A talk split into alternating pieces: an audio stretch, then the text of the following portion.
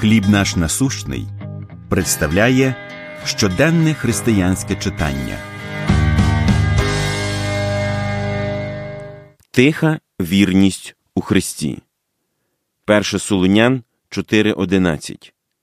І пильно дбали жити спокійно, займатися своїми справами та заробляти своїми руками.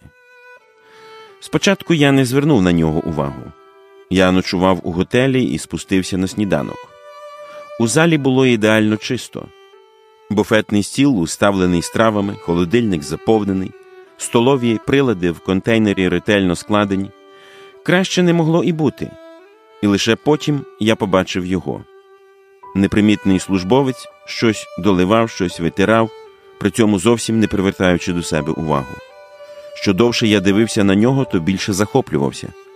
Він працював швидко, все помічав. Я ветеран у сфері громадського харчування і тому з професійного погляду оцінив його роботу. Все було ідеально.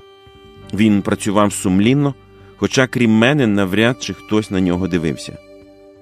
Спостерігаючи за працівником, я згадав слова апостола Павла, який переконував солонян, щоб ті пильно дбали жити спокійно, займатися своїми справами та заробляти своїми руками, щоб перед чужими пристойно поводилися і щоб ні від кого не залежали.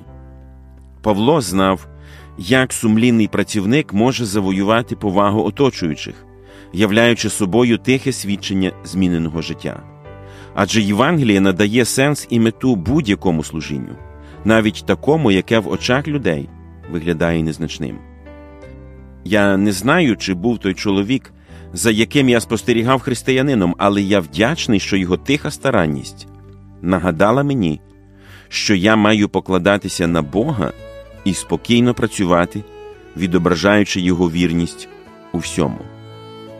Як віра впливає на роботу? Чому старанність на робочому місці є сильним свідченням? Помолимось. Небесний Отче, допоможи мені пам'ятати, що у Твоєму царстві немає незначної роботи, і щодня вірно служити Тобі. Амінь. Матеріал надано служінням Хліб наш насущний.